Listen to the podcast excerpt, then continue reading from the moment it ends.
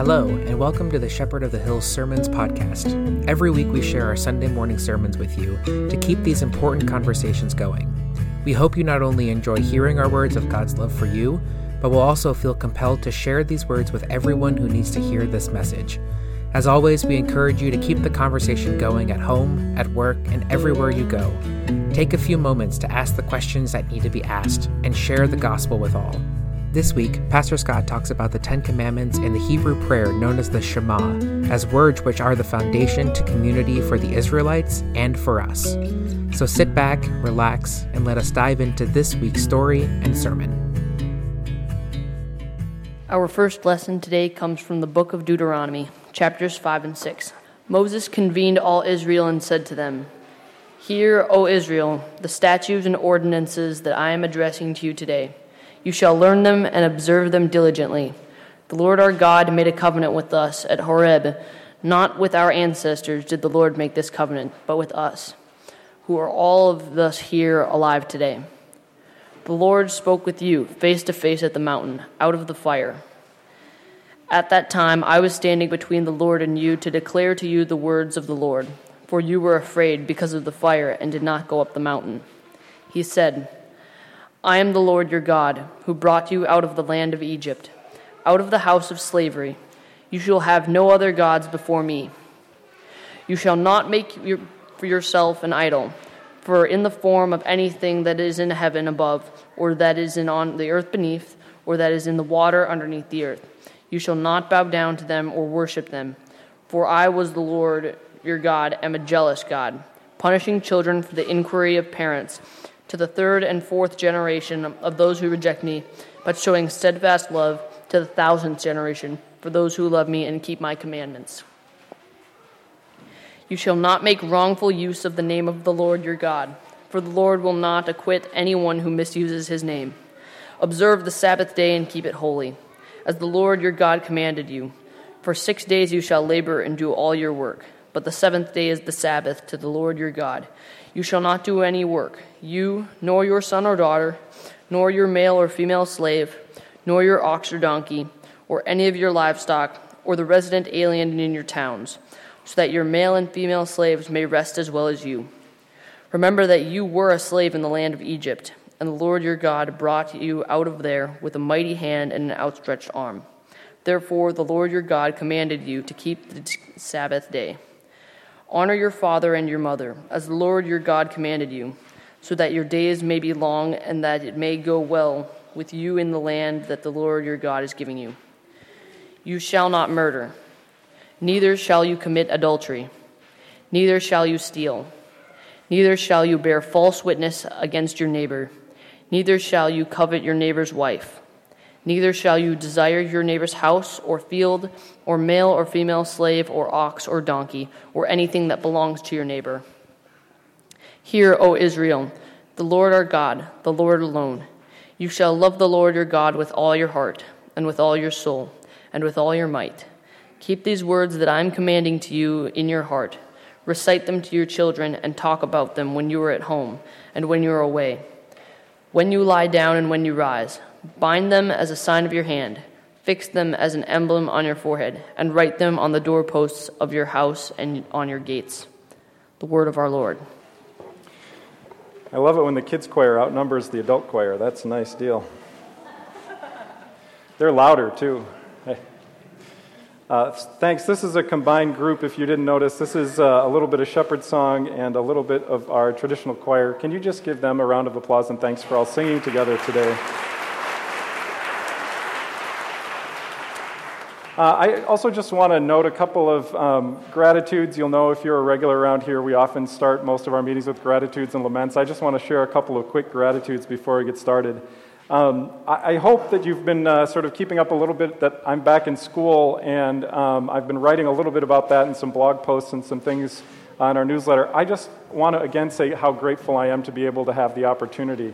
Um, it's just a remarkable thing to go back to school, sort of what I hope is mid career. Um, uh, and I am so grateful from the professors to the readings uh, to my classmates. It's just an amazing group of people. So I'm grateful to be able to do that. So let me say thank you. Um, I also need to say thank you to our staff. Uh, many of you know that we are one pastor short. Um, and so we've headed into the fall, sort of one pastor down. I'm just grateful for all their work in getting so many of the things that we're doing ready. And then I also need to just say a special thanks to our church council and all of the teams who have also stepped up. Uh, I am super grateful. There are lots of things that are happening that are being led by our council, and I am super grateful. Uh, if you weren't here Wednesday night, we had over 100 people or so that were here to uh, Todd Buin and talk about climate change. Uh, and I'm grateful to Todd and also to Joan Dillon and all of our kids uh, who were part of that discussion. So thank you, thank you, thank you, thank you. Make sure that when you see our council and those folks, you say thank you to them. Uh, thanks be to God. Thanks be to God. Wow, you are with me this morning. I love it. Let us pray. I pledge allegiance to Jesus Christ, his death and resurrection, and to the kingdom for which he died, Josue and Maria on the run, the poor, outcast, and marginalized. My life is God's. In her I find my hope and my salvation. I pledge to God, above all else, money, power, state, or party I give to God all that I am, so that all may live in love. God, break our hearts for those who weep, that we may see in one another the face of God in all we meet father, sister, mother, brother. I pledge allegiance to Jesus Christ, his death and resurrection, for there is no triumph but your love, forgiveness, and confession. Amen. You probably didn't notice, but the entire book of Deuteronomy is actually in the form of a very political and religious document. In 1954, there was a group of archaeologists who found a vassal treaty that was an Assyrian treaty uh, that was talking about being a vassal state to Assyria in about the 7th century. And what is interesting to scholars is that the book of Deuteronomy actually almost perfectly matches and mirrors this vassal treaty.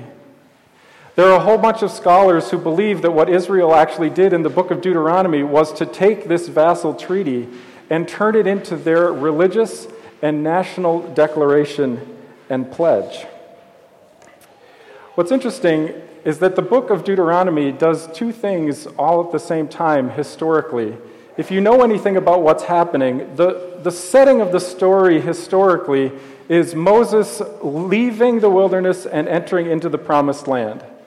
And the historical place that we find ourselves is probably in the 1200 to 1250 BCE. But the composition of the book of Deuteronomy doesn't take place until the 7th or 6th century BCE. And what's so interesting is that the book of Deuteronomy is a very political and religious statement. In fact, I might say that the book of Deuteronomy is an anti political statement of faith. What a guy named Everett Fox, who's a translator of the Hebrew scripture in the Old Testament, says is this What's fascinating about the parallels to the book of Deuteronomy and the vassal treaty is not that they exist, but that here, apparently, a political model from a hated enemy has been assimilated and transformed into a positive religious one. If you pay any attention to reading the Old Testament, you'll notice that God is not always a huge fan of people who are in power, who are privileged, and who have a lot of money, and who think that they have a lot of control. And the people of Israel and the scriptures are often highly critical, even of themselves. When David becomes king, God is not excited about that possibility. One of the things that a scholar named Evan, uh, Ellen Davis says is this The end of what we heard today is called the Shema, or Hear, O Israel. Uh, love the Lord your God with all your heart, with all your soul, with all your mind, with all your substance, and write these statutes and ordinances on your hearts. Ellen Davis says of this, that the Jewish devotional manuals throughout the centuries and the earliest ones advised those who prayed the Shema to be mindful of the possibility of martyrdom. The Hebrew people are a little crazy. They pledge their allegiance not to any political ruler, but to God. They have pledged their allegiance not to governments or kings, but of God. Patrick Miller Uh, a theologian says this actually about the Old Testament theology and about Deuteronomy in particular. One scholar has properly said the claim found in this prologue and repeated in various ways throughout the Bible comes very close to a theology of revolution. I don't know if you've noticed lately, uh, but we're in a political mess. Have you noticed? uh, I make the claim that I think what's happened to our politics is that we have substituted our politics for our religion.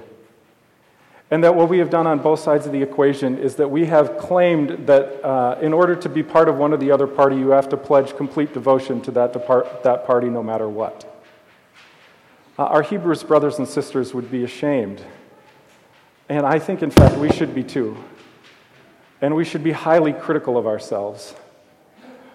One of the things that we do when we gather is that we make a promise that we are first and foremost followers of God and not first and foremost Americans. We are first and foremost followers of God. And so I wonder to whom have we pledged allegiance and why? And when you watch and listen to the news, to whom have we pledged allegiance and why?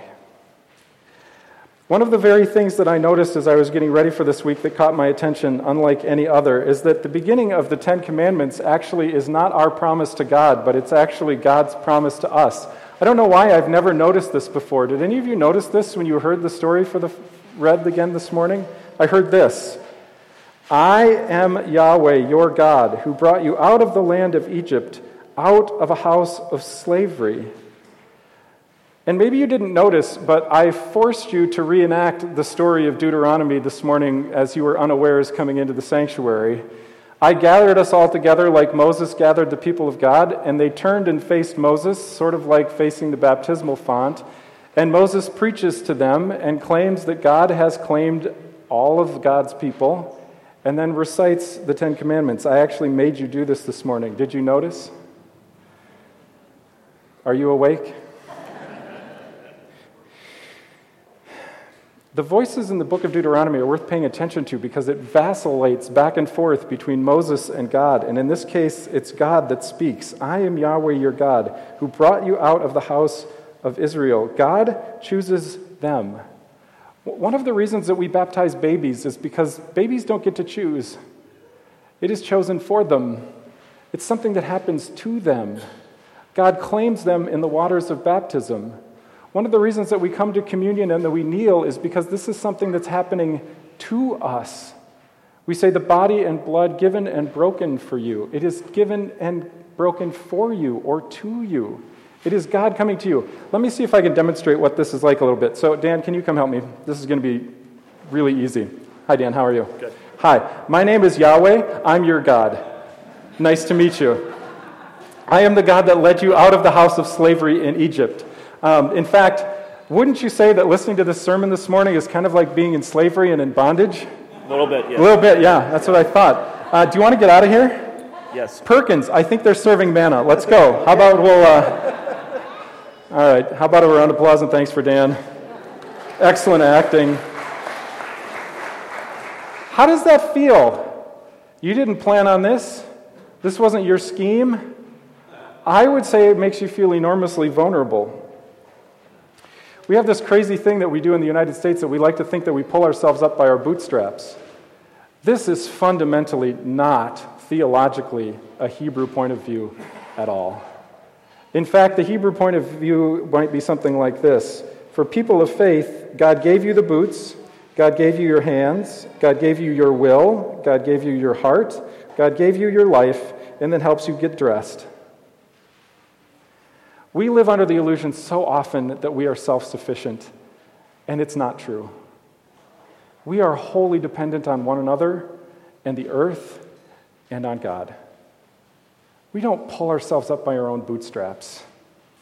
We live in community where parents and aunts and uncles and neighbors help us find our boots, help us put them on, help us pull them up and then send us out in the world to do the same for others.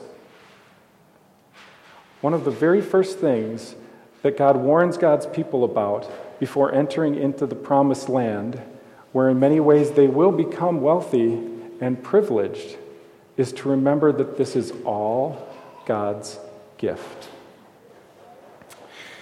One of the last things that I want to think about this morning um, is that how many of you, when you read, because uh, I'm sure you do every day devotionally, uh, and um, hey, Joe, can you turn down my gain a little bit? I feel really echoey. Do I feel echoey to you? Thank you. That's better. You can turn the volume up, but keep the gain down. Thank you. Oh, I'm ringing in my own ears. Um, it's to make sure you're listening, right? Um, so, one of the interesting things that Luther does, how does, does anybody remember from their confirmation class how Luther begins all of the Ten uh, Commandment explanations? How does it start? Think back to your days in confirmation. How do all of Luther's explanations start? What? What? Nice and loud. We are to fear and love God. Has that ever bothered you or troubled you? Or have you ever wondered why? When you think about God, do you think of fear? Some of you are shaking your head, yes. Here's what Ellen Davis says Fearing God is the most common Hebrew term for genuine and informed faith. Let me, let me read that again. Fearing God is the most common Hebrew term for genuine and informed faith.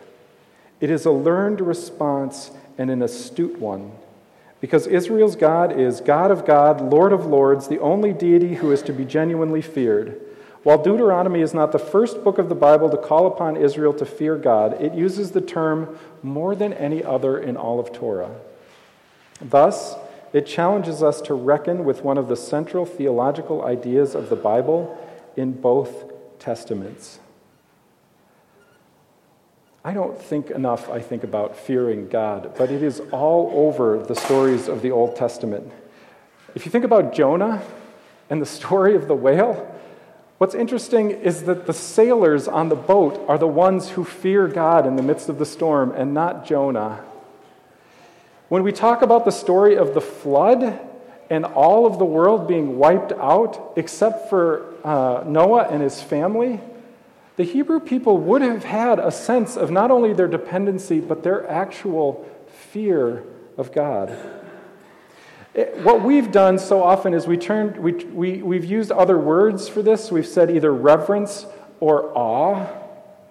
But Ellen Davis says these words aren't actually adequate for the way that the Hebrew Bible so often asks people to both fear and love God. And so I wonder what are the things that we fear? What are the things that you are afraid of? Are you afraid of failure? Are you afraid of immigrants and strangers? Are you afraid of people who are different than you? Are you afraid of your own loss of identity? Are you fear of do you have a fear of being insignificant? Here's why I wanted to stop and pause on this one for just a second. I have this crazy idea that if we ended up directing all of our fears appropriately towards God, if it would actually free us from our fears that we experience ourselves and of our neighbor. If we, if we somehow were able to direct all of our fear appropriately in God's direction, there would be nobody left to be afraid of, including ourselves. Paul says something like this if God is for us, who could be against us? Of what then should we be afraid? Life, death, famine, persecution, politics, political leaders, immigrants, strangers?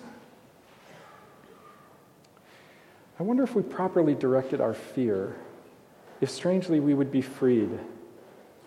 One of the oddest things about Hebrew faith is that love of God goes directly through fear. I want to say one last word about one of the commandments. We could spend all day long talking about the Ten Commandments, but I want to talk about Sabbath for a couple of different reasons. One of the things that's interesting about the Ten Commandments is that we get them twice.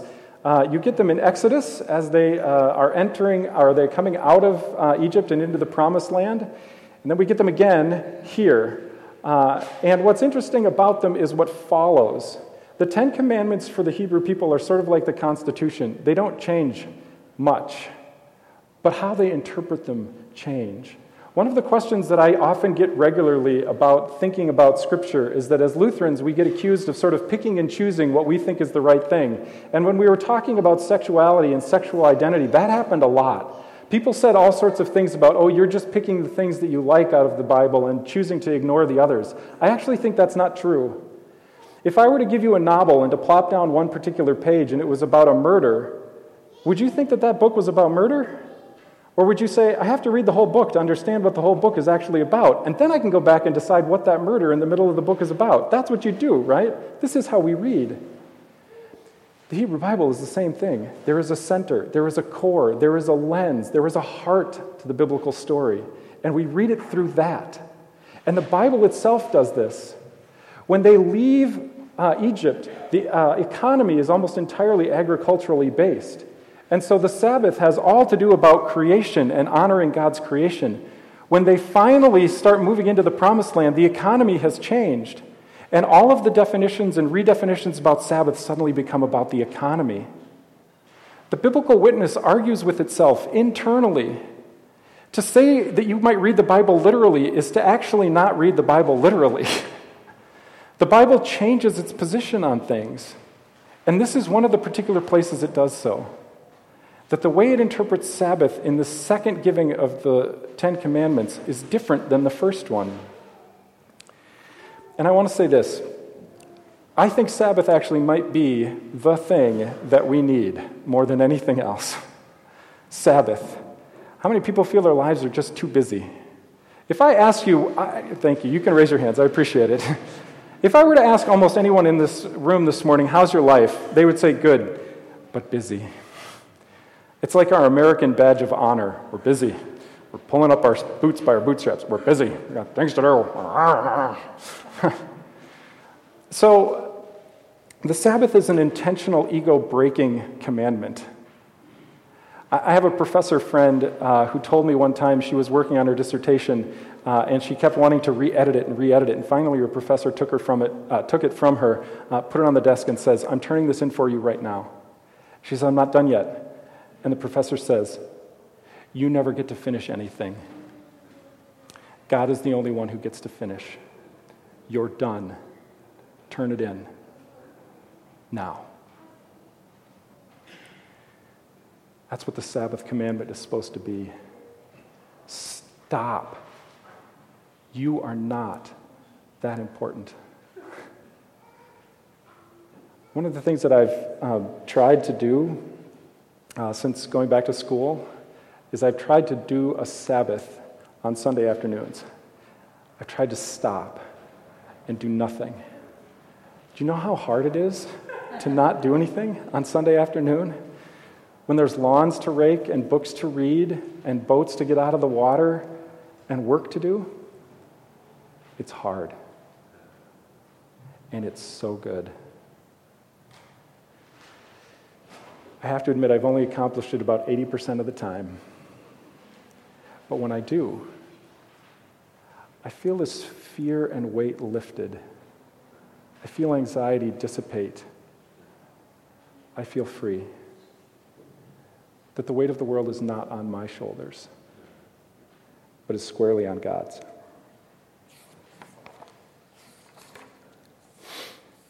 I pledge allegiance to Jesus Christ his death and resurrection, and to the kingdom for which he died, Josue and Maria on the run, the poor, outcast, and marginalized.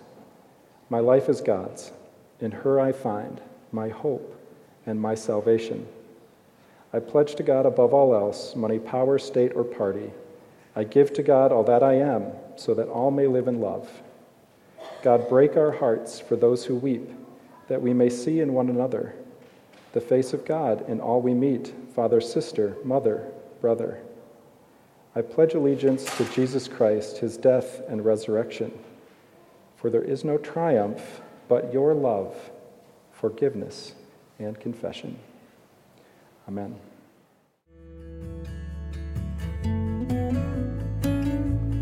Thanks for stopping by and listening to the Shepherd of the Hills Sermons podcast. For more information about Shepherd of the Hills, please check out sothchurch.com or find us on Facebook. Feel free to share this sermon and be sure to follow us on social media and wherever you find your podcast. Go in peace, serve the Lord.